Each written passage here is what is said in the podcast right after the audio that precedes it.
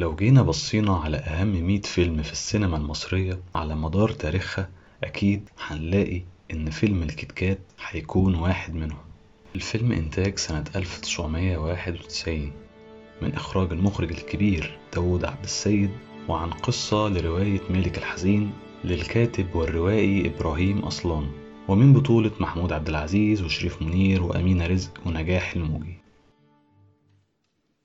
كتير اتكلم عن الفيلم وعن عظمته من تمثيل وإخراج وكتابة ومزيكا يمكن من أعظم المقطوعات الموسيقية للموسيقار راجح داود لكننا النهاردة هنتكلم عن مشهد عجبنا من وسط مشاهد كتير عظيمة في الفيلم لكن برنامجنا ما يسعش إننا نتكلم عنها كلها.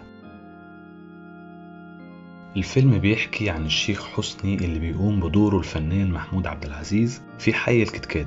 بيعيش الشيخ حسني الكفيف مع أمه المسنة أمينة رزق وابنه الشاب المحبط شريف منير اللي مش لاقي وظيفة من بعد ما اتخرج من الجامعة وبيحاول يهاجر برا مصر وسط حكايات وأحداث كتيرة جوه الفيلم. المشهد اللي هنتكلم عنه هو مشهد موت بياع الفول عم مجاهد. بيبتدي المشهد بمحمود عبد العزيز وهو بيتكلم مع عم مجاهد وبيحاول يسترضيه ويعاتبه في نفس الوقت لأنه شايف إنه كان ظلمه. عم مجاهد كان زعلان من الشيخ حسني لأنه باع البيت اللي بناه عم مجاهد مع أبو الشيخ حسني زمان. الشيخ حسني كان شايف إن عم مجاهد مش عارف دوافعه إيه من ورا بيع البيت أو حتى من هروبه من الواقع وشربه للحشيش بعد وفاة مراته أم يوسف. مع إن الشيخ حسني كان شايف إن ده الذنب الوحيد اللي عمله في حياته لأنه بعد وفاة مراته بقى وحيد وما كانش فيه حد يكلمه ويفضفض له. وكمان الحياة دلوقتي بقت أصعب من الأول ومصاريفها زادت فكان مضطر يبيع البيت عشان يقدر يعيش. بتكلمني عن إيه؟ عن الحشيش؟ الحشيش ده هو الذنب الوحيد اللي في حياتي. بعد ما ماتت أم يوسف كانش عندي حتى بني آدم أكلمه. أنا بكلم الناس حوالين الجوزة. بفضفض.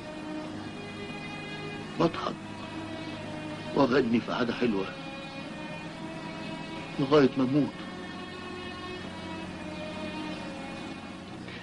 بيت إيه اللي انت بنيته مع أبويا طوبة طوبة كنت فين انت يا عم مجاهد؟ قدرت تعمل إيه؟ لما مرات أبويا خدت الشقة واديتها لولادها. ها؟ عملت إيه؟ الحكاية مش حكاية البيت يا عم مجاهد مشكلة مشكلة الناس اللي عايشة ولازم تعيش. ما تظلمنيش يا عم مجاهد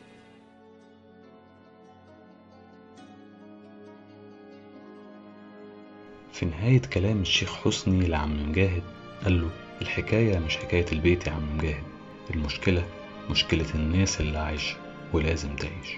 هنا الشيخ حسني كان بيتكلم عن ضغوط الحياة واللي بتتطلب حاجات كتير مش بنكون عاوزين نعملها. وبنكون مضطرين لده لأننا لازم نعيش زي ما قال. طول المشهد والشيخ حسني بيعرض لعم مجاهد أسبابه ودوافعه لكن في آخر المشهد بعد ما خلص الشيخ حسني كلامه مع عم مجاهد قرب منه وهو بيحاول يبوس إيده عشان يسترضيه ويسامحه لكن بيكتشف إنه كان خلاص مات وهو على كرسي.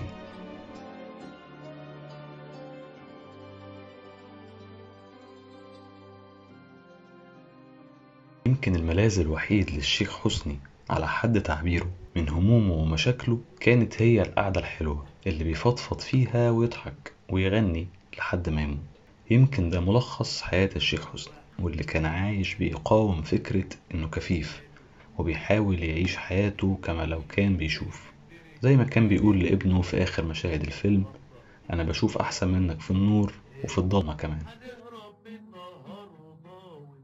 الحياة في وجهة نظر الشيخ حسني إن مش لازم تبقى مفتح وبتشوف علشان تعيشها لكن عيشها وتكيف معاها بطريقتك وانبسط بيها. يمكن إحنا كمان في وسط مشاكلنا وهمومنا اليومية مش بنكون محتاجين غير إننا نتكلم مع أحبابنا ونفضفض لهم ونغني ونضحك معاهم لحد ما نموت.